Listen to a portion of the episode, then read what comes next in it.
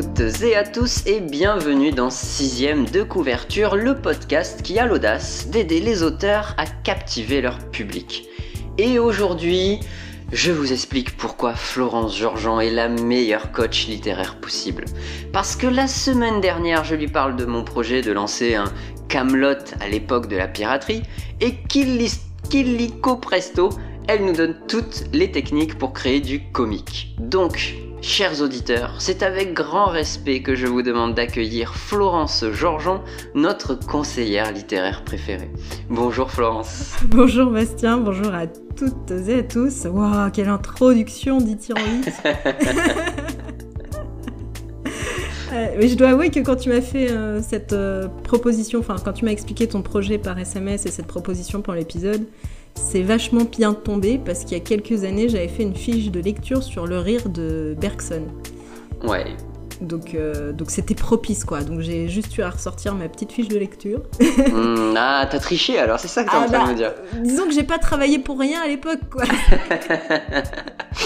Je ne savais pas que quelques années plus tard, j'allais pouvoir euh, en tirer profit pour en faire un épisode de podcast. bah c'est parfait alors. Bah ouais, d'autant qu'il y a une partie du livre qui parle euh, du théâtre euh, de comédie. Ouais. Et ton projet, c'est une pièce de théâtre ou c'est quoi? Oui, bah moi je vois ça comme du théâtre, mais voilà, j'ai une, vision peut-être très large du, du théâtre, parce que pour moi, Camelot, c'est du théâtre, par exemple, tu vois. C'est, enfin, c'est la façon de filmer. Enfin, c'est la façon. Euh, euh, en fait, à partir du moment où le dialogue quelque part est au centre un peu de de l'action, euh, pour moi, c'est du théâtre, tu vois, donc c'est très très large. mais euh, mais du coup, c'est ça. Hein, de toute façon, euh, l'idée, c'est de s'inspirer de Camelot parce que on adore ça et et de de le faire plutôt avec enfin avec d'autres personnages, d'autres façons de faire. mais à l'époque de la piraterie. Voilà.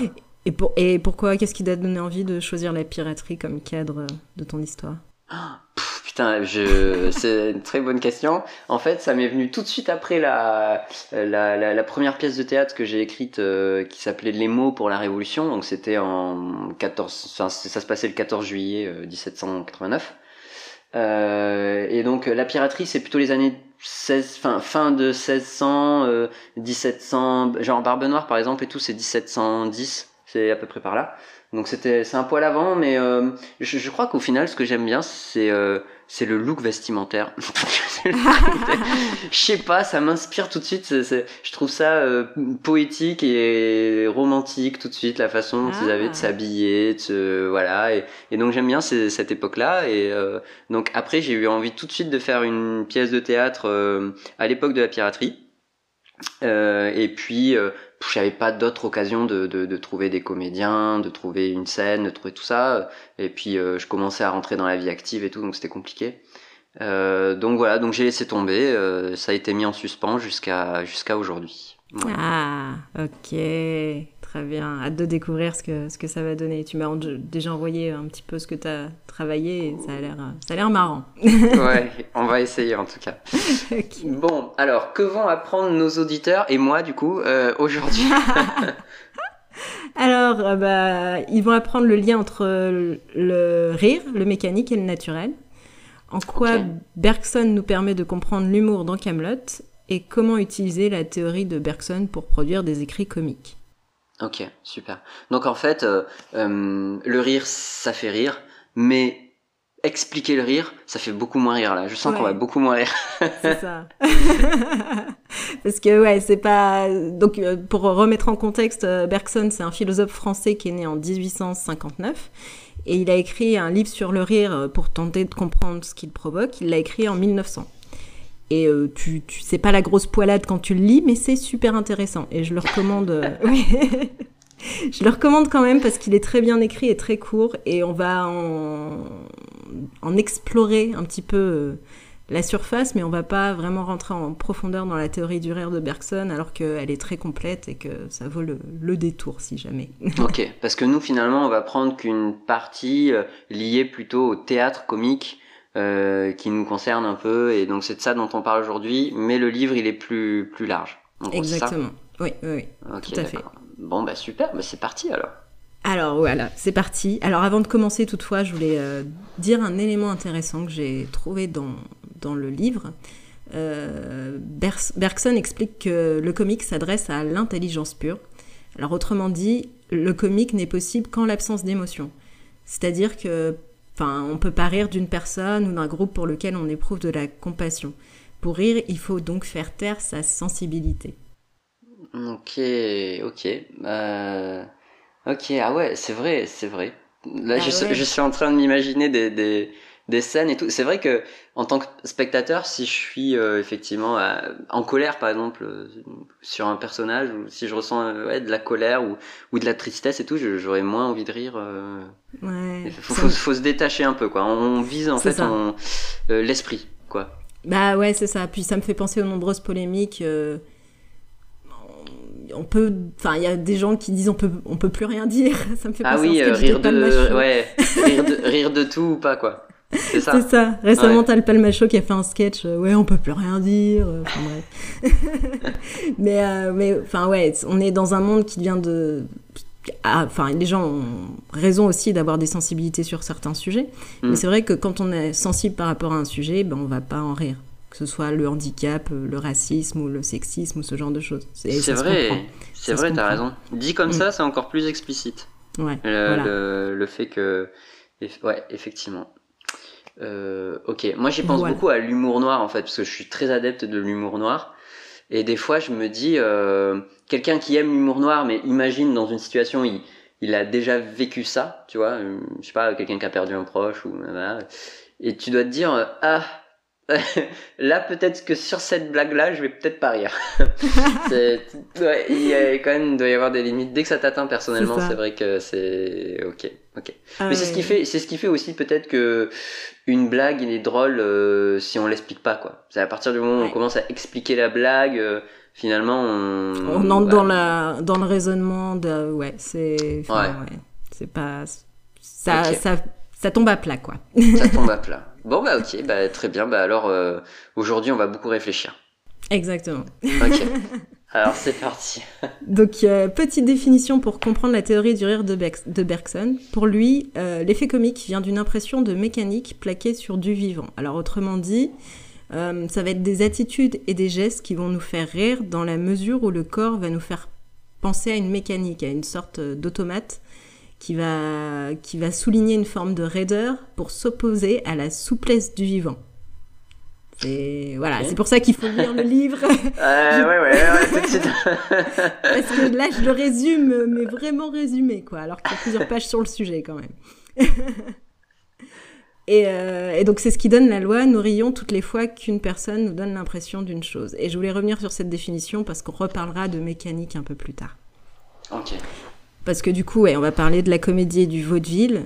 C'est, euh, ça va être des genres qui, euh, toujours d'après Bergson, qui vont imiter la vie en collant du mécanique au réel pour souligner une forme d'absurdité dans, dans le cours des choses et pour faire Mhm. rire. Donc, euh, donc le comique va finalement naître de l'interférence avec le cours, le cours normal, habituel des choses, et le ressort comique va prendre en fait le contre-pied de ce à quoi on se serait euh, véritablement attendu si ça s'était passé dans la vraie vie.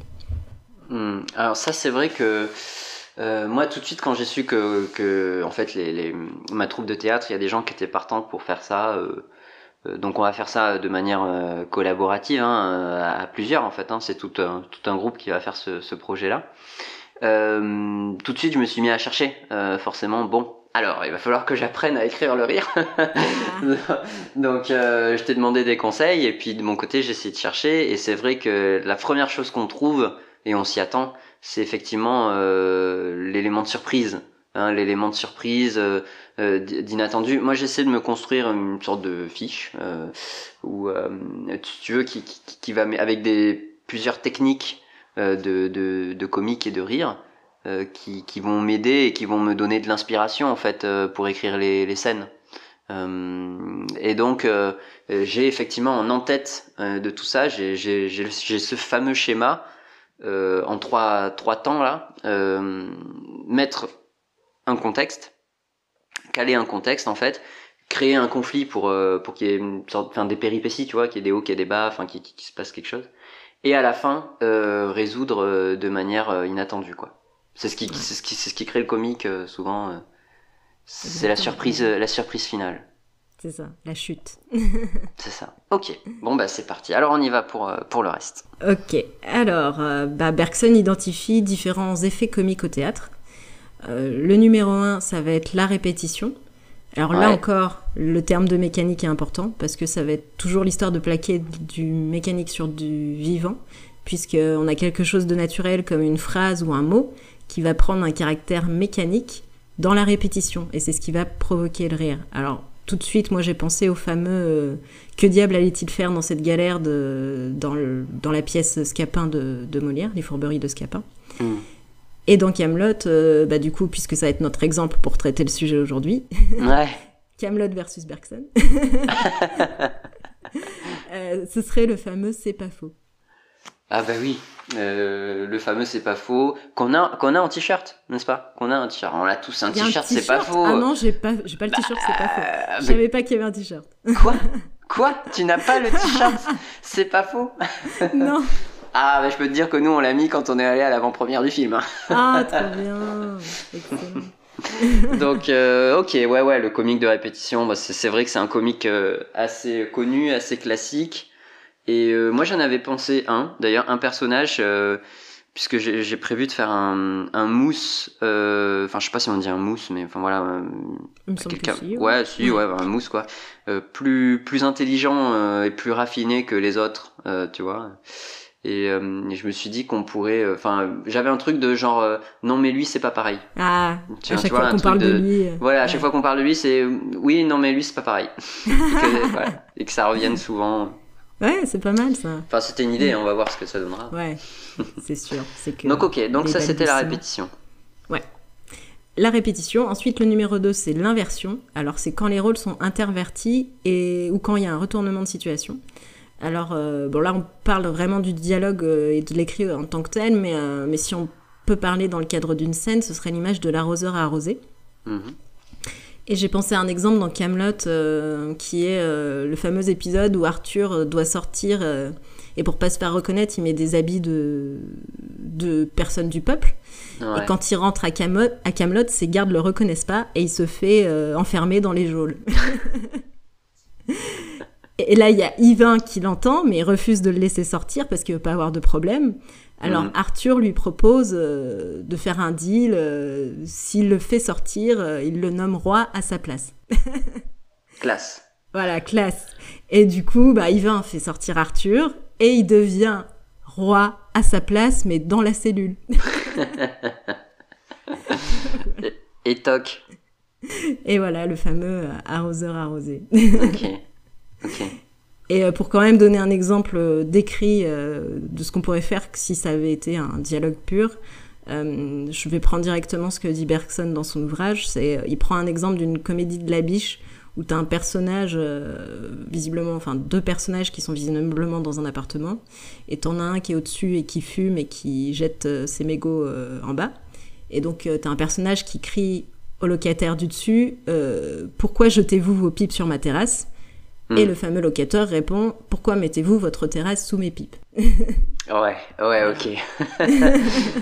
euh, c'est pas mal euh, comme. Euh, ça marche dans la vraie vie, même en fait, j'ai envie de dire.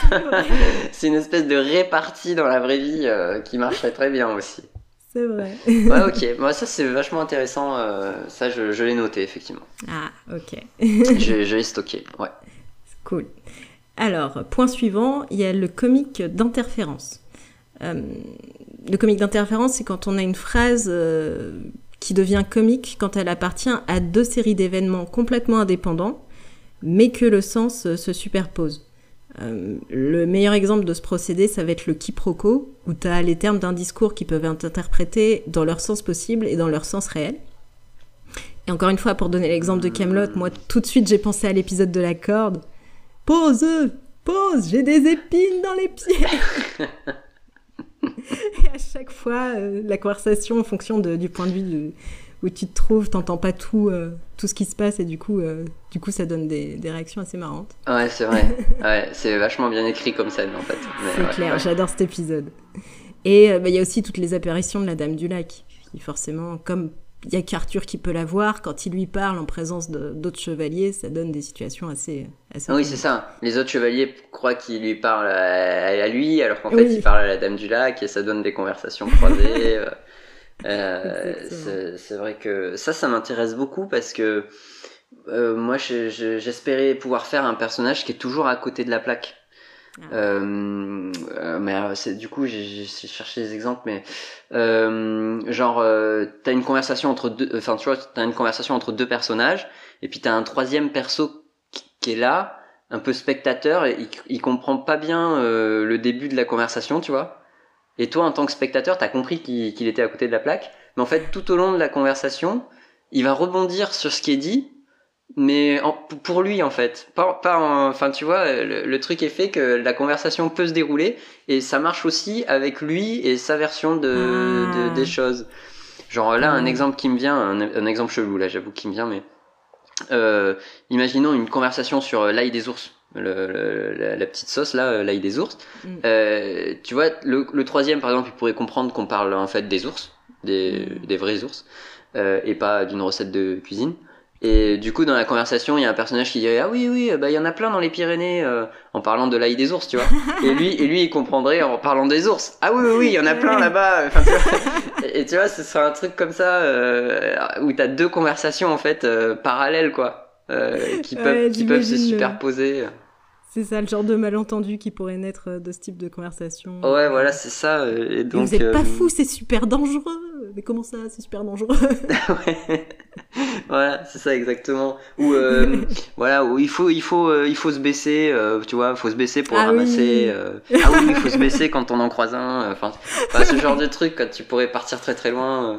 c'est vrai. Sur des conversations croisées comme ça, quoi, en fait. ouais, voilà, le fameux dialogue de sourds. Des sortes de conversations croisées. Mais en fait, dans mes recherches, je sais pas ce que ce que t'en penses, mais après, parce que moi, c'est vraiment des recherches pour réussir à à écrire quelque chose derrière, tu vois, qui un truc fonctionnel. Je, moi, je, je fonctionne beaucoup. Euh, euh, je pense que les auditeurs qui nous suivent depuis un moment, ils ont bien compris que je fonctionnais beaucoup euh, euh de manière méthodique, euh, que j'ai besoin de faire des plans, que j'ai besoin que ce soit visuel, que j'ai besoin, etc. Et j'ai l'impression qu'il y a quand même deux deux types d'humour. J'ai l'impression qu'il y a comme un humour d'action et un humour de contexte, tu vois. Euh, enfin, je sais pas comment dire. Genre, un humour d'action, c'est genre une chute, une chute physique. voilà, euh, euh, quelqu'un qui tombe. C'est, c'est une action où où la réaction attendue, inattendue à la fin, tac, c'est c'est actif quoi. Euh, je sais pas comment dire, presque comme si l'humour était ponctuel. C'est-à-dire, tu sais que au moment où tu vas l'écrire, tu sais que c'est là que les gens vont rire. Ouais, et il y a comme après un humour de contexte ou plus long genre euh, comme la répétition ou un peu euh, la caricature ou, cette fameuse euh, conversation croisée tu vois t'as l'impression que c'est plus dans le temps en fait que ça fait rire Ouais, bah du coup je te conseille vraiment, parce qu'on va pas l'aborder là, mais Bergson en parle dans son œuvre justement, de toutes les différentes formes de comique. Donc il mentionne ce que tu viens de dire, le comique, ce qu'il appelle le comique de situation. Ouais. T'as le comique de geste, il y a aussi le comique de forme, il parle aussi du comique accidentel, du rire de connivence, enfin... T'as, ah, T'as plein d'éléments comme ça. Bon, bah, si on devait tous les aborder dans cet épisode, il ferait 4 heures, hein, franchement. ok. Non, mais tu. Mais, mais D'accord. Donc tu veux dire je que. Je confirme l'existence. Euh. Ok. Tu veux dire que les questions que je me pose, Bergson s'est les posées avant, quoi. Voilà. ok. Ok. Et t'auras les réponses. Comme quoi, on réinvente pas la roue, hein. Je veux dire, euh, une fois qu'elle est là. Euh, ok. Ok. C'était pas pour. Voilà. C'était pas ah non, non, mais. Mais c'est très bien. C'est très bien, c'est très bien. J'irai le lire alors. Ça marche. Bon, ok. Euh, alors. Oui, la suite, c'était. Euh, on a ensuite le comique de mots ou le comique de langage. Il fait la distinction entre les deux. C'est-à-dire que pour lui, le comique de, de mots, ça va être le comique que le langage exprime. Ça va être des mots qu'on peut traduire dans une autre langue, même s'ils perdent un peu de leur relief euh, par le biais de la traduction. Hmm. Alors que le comique de langage, ça va être un comique que le langage va créer. Euh, c'est pas forcément un comique qui va être traduisible parce que en fonction de la structure de la phrase ou du choix des mots, ça va vraiment dépendre euh, du langage et de la culture dans laquelle, euh, dans laquelle elle appartient en fait cette phrase. Euh, et bah c'est souvent, enfin le problème, oui et non, c'est le problème de Camelot dans le sens où en France, on va trouver ça très drôle, mais Camelot en sous-titre à l'étranger, ils comprennent rien. et eh ouais, bah surtout que Camelot, ça joue beaucoup sur le sur le rythme et le patois euh, lyonnais, quoi. Enfin, il y a des mots en vrai que, enfin quand on les écoute dans Camelot, on, sait ce que ça veut dire parce qu'on les devine, tu vois, mais concrètement on connaît pas le mot. Enfin, c'est du patois euh, la plupart du temps. Aussi. Euh, bah ouais. Après, à la rigueur, le patois, le terme peut être traduit, mais ça va être des phrases. Euh, et ouais. Enfin, mm. qui, enfin, que l'humour crée. Enfin, ouais, j'ai pas, j'ai pas donné d'exemple là-dessus. Ouais. Mais parfois, les, les, les, jeux de mots, moi, ça, je l'avais entendu pour Avatar, euh, le, la, série dessin animé euh, Avatar, euh, le maître de, dernier maître de l'air. Enfin bref. Et, et il disait qu'en anglais il y avait plein de jeux de mots et qu'en fait tu, que tu perdais dans la traduction française. Quoi. Ça. ça. ça mm. marchait pas. Voilà, tu perds, tu perds forcément. ouais, tu perds forcément. Ok, ok. ok. Et il y a aussi les mots bah, qui ont un double sens avec lesquels on peut s'amuser, dit poly sémique si on veut se la péter un peu. Donc c'est euh, comme le mot temps par exemple, euh, le temps qui passe et il fait beau temps dehors. Ça peut être une baguette, une baguette de pain ou une baguette magique. Euh, ça peut être l'opéra, la pâtisserie ou ou le lieu où on va voir l'opéra, etc., etc. Ça c'est vrai que à traduire derrière c'est plus compliqué quoi. Si tu si tu joues avec ça, ça, ça va être plus compliqué. Euh, mais bon, essayons déjà d'écrire en français, c'est déjà pas mal. euh, on verra à l'international peut-être plus tard. Hein. c'est clair. Mais bon, c'était intéressant de le pointer, quoi. ouais, ouais, ouais, bien sûr. Et, euh, et puis moi, je, je, retiens hein, du, du, conseil, de, en tout cas d'Alexandre Astier, que euh, lui il mise tout sur le rythme. C'est le rythme des dialogues euh, qui font que ça, ça crée l'effet comique, quoi. Ça participe au, ça participe aussi au jeu de mots et au trait de d'esprit. De, ouais. Ouais, c'est vrai, c'est vrai, c'est vrai. Et en parlant de trait d'esprit, euh, très bonne transition parce que le point suivant c'est le mot d'esprit. le mot d'esprit, d'accord. voilà. Donc pour Bergson, le mot d'esprit est spirituel. Il s'agit en fait d'une manière de faire dialoguer les idées entre elles. Et pour ça, il y a plusieurs façons de le faire. ok. Donc ça va être, c'est le dernier point qui va être divisé lui-même en plusieurs points. Ok, non mais je me concentre. Après on avait dit que euh, serait... donc je me concentre. Vas-y. Ok. Euh, donc en numéro 1, donc on va avoir le procédé qui consiste à insérer un mot absurde dans une phrase toute faite. Et c'est ça qui va créer un petit côté inattendu qui va provoquer le rire. Hmm, ok. Bergson donne l'exemple des calembours et des jeux de mots, mais euh, bah, pour notre exemple, nous, puisqu'on parle de Camelot, moi, ça me fait penser aux phrases latines du roi Lot euh, et à leur traduction un petit peu bah, approximative. Ouais, ouais. Genre, j'ai trouvé que cet exemple, Mundi placet spiritus manima, euh, bah, ça ne veut rien dire, mais si on le traduit, ça donnerait le rose au pli, mais ne cède qu'en cas de pépin. Ça veut rien dire non plus. mais c'était, je trouvais ça à propos. ouais, il y en a plein des comme ça, ouais. Ouais, c'est drôle. Et du coup, bah, à la fin, on s'attend, on s'attend à la fameuse phrase le roseau plie mais ne cède jamais. Et du coup, lui, euh, enfin voilà, Tout à fait. le petit côté inattendu, quoi. Hmm. et euh, il y a aussi, euh, je pensais au vocabulaire de Perceval et Caradoc qui, bah, qui justement manque de précision en ce qui concerne le vocabulaire qu'ils utilisent. Hmm, un petit peu. Et voilà. Et il y avait cette fameuse scène où ils essayent euh, de casser des blocs de pierre devant Arthur. Et euh, il lui explique que pour, euh, pour bien casser le bloc de pierre, il faut que la main arrive de façon péremptoire ouais, je rapport à l'axe. donc, donc voilà, c'est on comprend ce qu'ils veulent dire en plus. Bah, mm. ça à traduire, c'est horrible par exemple, parce qu'on comprend ce qu'ils veulent dire nous, parce que péremptoire, perpendiculaire, voilà. Ouais, voilà, c'est vrai, parce que c'est des mots qui se ressemblent. Donc si, si tu devais le traduire, il faudrait il faudrait pas traduire par péremptoire, faudrait bah traduire par un mot qui ressemble euh, à la traduction de perpendiculaire. En gros, voilà, donc euh, ouais, en fait. Mais c'est le côté inattendu de l'emploi de ce mot dans la phrase qui, qui aussi crée le crée le, le comique quoi. Ouais, ouais, ouais. Mais c'est vrai, mais c'est c'est tellement devenu la marque de fabrique de de Camelot. Euh, enfin et surtout de Perceval et Caradoc, ce, ce truc d'utiliser des mots qui sont pas les bons Euh, c'est fou, hein. Enfin, moi, je trouve qu'il s'est presque approprié. Ah ouais, il s'est approprié ce, ce type d'humour. Euh, je trouve tellement il en a fait et tellement ils sont, ils sont bien, bien écrits, quoi. C'est vrai. Puis il, expliquait aussi que les personnages de Camelot, en particulier Perceval, étaient écrits comme un enfant. Et quand tu regardes le, langage des enfants, ils emploient toujours des mots qui n'ont rien à voir dans le contexte. c'est vrai. Donc ouais, c'est un bon, un bon modèle. Ah ouais, ouais. Donc, euh, autre point, autre euh, particularité du trait d'esprit qu'on peut utiliser, c'est de prendre au sens propre ce qui est dit au sens figuré. Et là encore, c'est souvent la personnelle, voilà, la spécialité ah, c'est du classique. Ah ouais, c'est du ah, classique. ok. Moi, j'aimais bien la fameuse scène où, euh, où, enfin, où Perceval qui sort Arthur. Euh, bah, en même temps, ça vous a prouvé qu'on n'avait pas froid au ventre, aux yeux. Comment ça? Bah, aux yeux, pas au ventre. Oui, bah si on a froid aux yeux, on les ferme. regarde s'il y a du vent, d'accord, mais on les ferme. ah ouais, et là, ça peut partir très très loin. Là, tu sens que ça va être long. Tu vas passer une longue, longue soirée.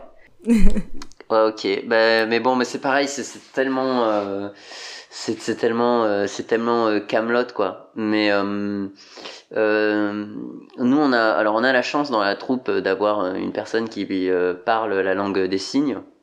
Et du coup ça m'a ça, ça nous a donné une idée de de personnage en fait tu sais qui qui comprendrait tout euh, qui mais qui s'exprimerait que par langue des signes. Donc du coup qui serait incompris euh, tu vois, ce serait, euh, ce serait un personnage qui comprendrait tout, et, donc quand il ah. s'exprimerait en, en langue des signes, euh, en fait, ça serait sous-titré pour, pour le spectateur. Et puis les, les, personnages à côté comprendraient tout à côté de la plaque, tu vois. D'accord, parce qu'ils comprennent pas la langue des signes. Parce qu'ils comprennent pas la langue des signes, ouais, c'est ça. D'accord. et, et pour aller plus loin, même après, on a pensé à un, un, cartographe. ouais, moi j'avais pensé à un cartographe parce que pirate, forcément ça lit des cartes, donc il faut un ah. cartographe. Ah. et, euh, et qui, qui, qui, voilà, enfin moi je l'imaginais, tu sais, le, le, gars qui, qui, a, qui, a, voyagé partout, euh, qui, qui connaît tout, enfin, qui a l'impression qu'il connaît tout sur tout, euh, qui connaît le monde, tu vois, et qui, voilà, mais en fait qui se trompe tout le temps, tu vois. Ah. Et, et, je suis, ça pourrait être pas mal de, il serait sûr, de, de traduire la langue des signes, voilà, comme s'il la connaissait.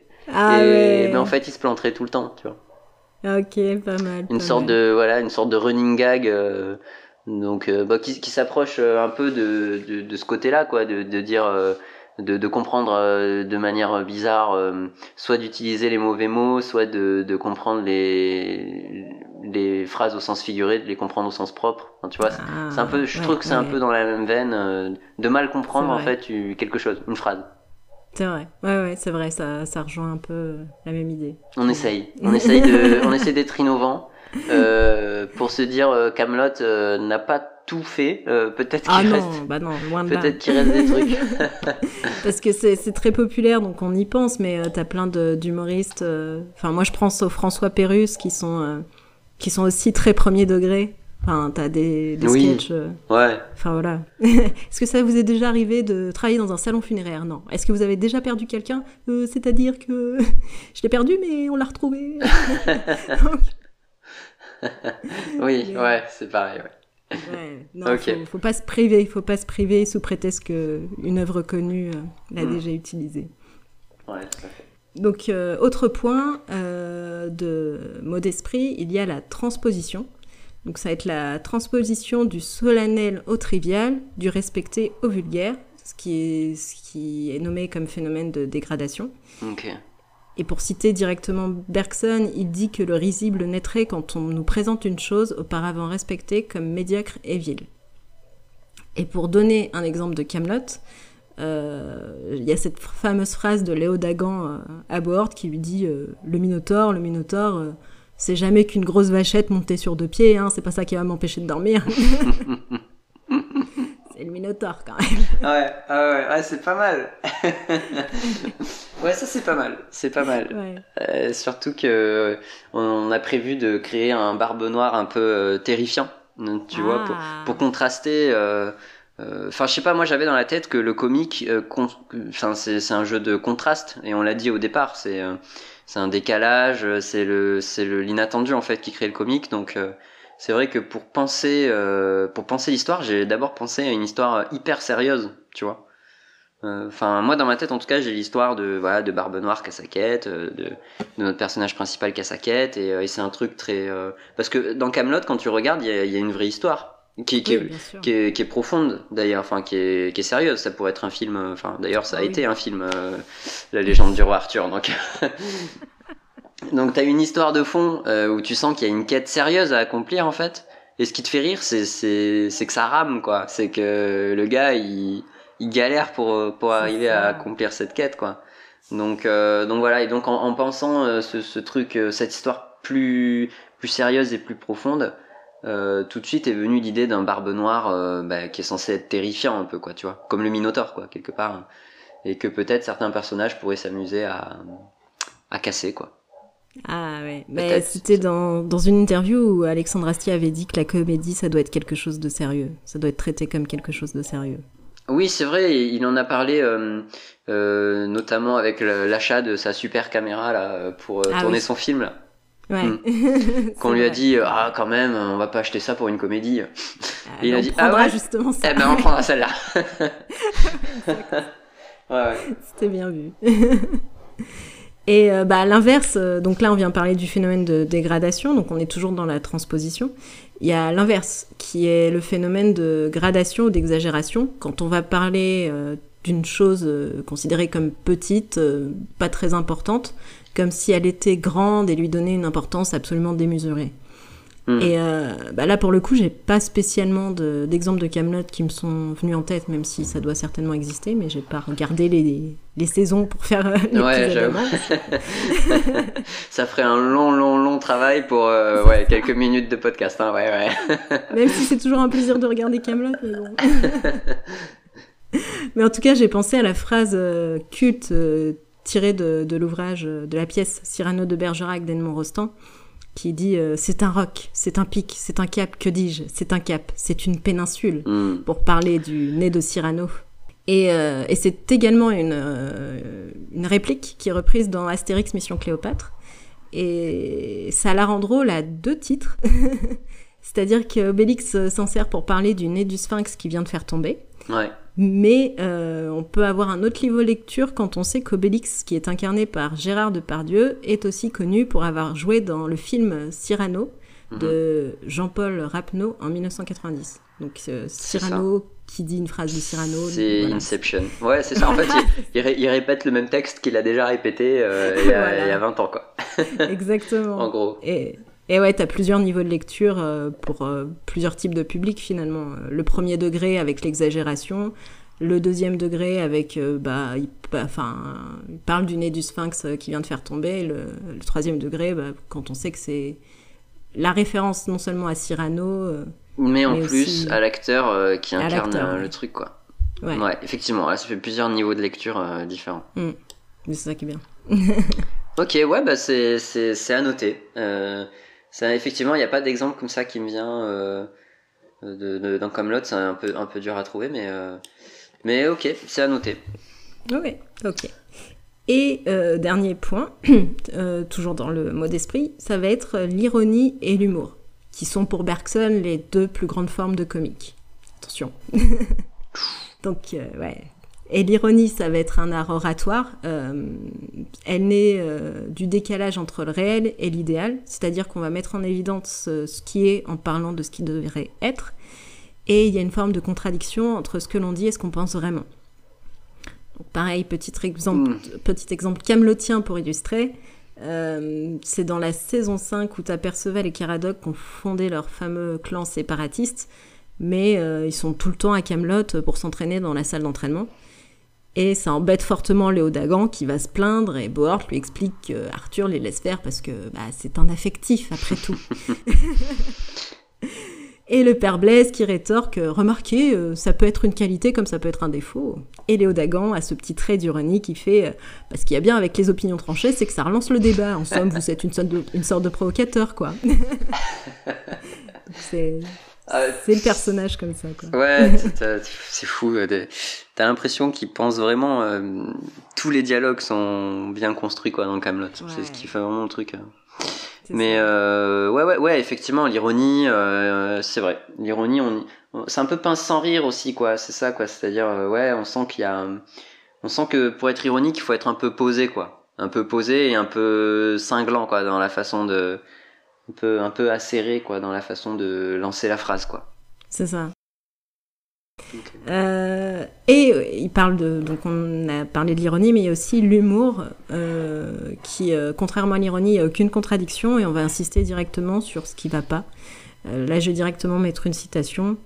L'humour affectionne les termes concrets, les détails techniques, les faits précis. Donc pour Bergson, l'humour est scientifique et il pratique une forme de dissection du réel pour mettre en, évidence bah, ce qu'on disait tout à l'heure, parler à l'intellect pur et, et faire une satire finalement. Les deux sont des formes de satire, mais avec l'humour, on va directement insister sur ce qui va pas. Quoi.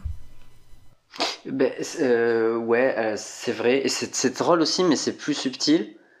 Et je trouve que la satire, elle fait plus euh, sourire qu'elle ne fait rire en fait. Et hum, si vous voulez vraiment découvrir la satire très très rapidement, il suffit d'aller chercher du Voltaire. Euh, voilà, vous allez dans une librairie, vous prenez le premier livre de Voltaire, euh, soit Candide, soit euh, mince, euh, dans sa série là, de, de, ils font des compiles avec euh, Zadig et, et la Zadig et Voltaire. ouais, Zadig. Ou de la destinée. Je sais plus comment ça s'appelle. Il, y a Zadig, Zadig ou de la destinée, ça c'est son conte philosophique. Mais après ils font Zadig et, et autres contes. Enfin, ils, font des des packs comme ça mais là j'en ai un sur le, euh, j'en ai un dans la chambre, je sais plus, merde, je sais plus comment il s'appelle, mais j'ai lu, genre les deux premières pages, tu lis juste, euh, c'est l'intro quoi, c'est c'est l'intro, tu lis les deux premières pages, tu te dis waouh, je suis direct dans ah, une satire quoi, c'est fou en en deux pages, il arrive à, te, en gros, je sais pas, parce qu'il invente une histoire. Euh, euh, non putain, c'était, le début. Mais en gros, c'est, les dieux, ils veulent détruire la planète. En gros, ils trouvent que les humains, euh, voilà, ils sont, nuls, etc. Et ils veulent détruire la planète, mais ils se rendent compte que ah non, il y a quand même des, enfants innocents. Enfin, tu vois, il y a quand même un truc. Et donc, quand on sait aussi que Voltaire était pas mal porté plutôt contre la religion, et donc en fait, ils envoient un ange sur Terre pour faire son rapport, quoi, en gros. Ah. C'est ça l'histoire. Original. Voilà, c'est ça l'histoire. Euh, et donc ça commence comme ça, mais direct les, les, deux premières pages, ça te met dans ça te met dans la situation, tu vois. Et euh, tous les mots, le vocabulaire qui est employé te, te, fait, euh, euh, enfin, tu, tu, tu, sens bien que Voltaire se moque, tu vois. C'est fou quoi, et c'est fou à, à, quelle vitesse tu peux le ressentir. Vraiment en, en une page, deux pages, t'arrives tout de suite à savoir que tu te trouves dans une satire quoi. Enfin voilà, en tout cas, s'il y a des gens qui veulent découvrir un peu, euh, voilà, qui se disent, bah finalement, parce que des satires, on n'en trouve plus beaucoup, euh, je trouve, euh, pas si subtil en tout cas. Bah, il suffit de se rendre dans une librairie, vous feuilletez les deux premières pages d'un Voltaire, et, et, vous verrez tout de suite à quoi ça ressemble. Ah, ouais, bah ouais, c'est, c'est ça. Bah, ce serait mon conseil aussi. Euh, allez dans une librairie, si vous achetez Voltaire, achetez aussi Le Rire de Bergson. Exactement. pour compléter cet épisode. prochain achat, donc pour, euh, pour réussir à, à, compléter mon panel d'aujourd'hui. c'est ça. Donc ouais, deux, deux, éléments intéressants qui pourront euh, apprendre beaucoup sur la façon d'écrire pour faire rire, quoi. C'est pas, c'est pas, c'est pas facile. Ok. Malgré tout. Ok. Voilà. bon, bah super. Ouais. Euh, bah, on a au moins vu euh, bah, le, le, théâtre euh, comique. Euh, et, et j'en ressors avec pas mal de petites techniques. Donc je me suis fait, un, ah. je me suis fait un petit tableau.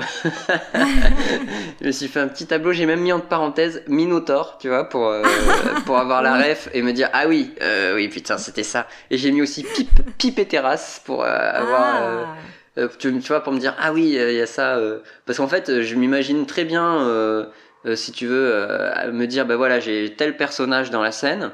Enfin, il, voilà, il se rend compte comme ça, et à la fin de ma scène, je dois avoir avancé dans mon histoire. Je dois avoir appris ça, ça, ça. Enfin, c'est comme ça en tout cas que je le que je le pense et que je le visualise en termes de méthode. Donc ok, j'ai ma situation avant, j'ai ma situation après. Bon, qu'est-ce qui se passe au milieu En gros, je sens que ça va être comme ça. Alors, qu'est-ce que, de quoi on va rire? Alors, est-ce qu'on va créer un quiproquo? Est-ce qu'on va créer une répétition? Je, sens que ça va être ça, tu vois. ouais. Ah, c'est bien, au moins ça, ça crée une méthodologie, quoi. Ouais, c'est ça. Je, ouais, moi j'en ai besoin. J'ai besoin d'une méthodologie pour. Euh, enfin, je, je crois pas à l'inspiration euh, au talent. Hmm. Euh, moi, j'estime que j'ai pas beaucoup de talent, oh. donc il faut de la méthode. Enfin, pour moi, l'inspiration, ça vient de la méthode, ça vient du travail. Tu en te sous-estimes, mais ouais, ouais, ça, ça, ça joue aussi. Ouais. Voilà, c'est en forgeant qu'on devient forgeron. Ça faisait longtemps qu'on l'avait pas dit, Sébastien. Normalement, il ressort à tous les épisodes. c'est ça. Et eh ben oui, bah, c'est la vérité, c'est la vérité. Bon, bah super. Bon, sur ce. qu'est-ce qu'on retient de, qu'est-ce qu'on retient de tout ça quand même? On retient que Henri Bergson a travaillé sur le rire en 1859. Euh, euh, il, est né en 1859, mais il a écrit le livre en 1900. Ah ok, donc en, en, 1900, très bien. Donc euh, il y a pas mal d'années. Voilà. Finalement, il y a pas mal d'années qu'on rigole des mêmes choses. C'est ça. Et il a identifié pas loin de cinq grandes techniques comiques pour le théâtre. Qu'on a vu aujourd'hui, tout à fait. Et, euh, et, on a appris qu'une série euh, sur Barbe Noire à la Camelote euh, sortira certainement cet automne sur YouTube. Eh oui,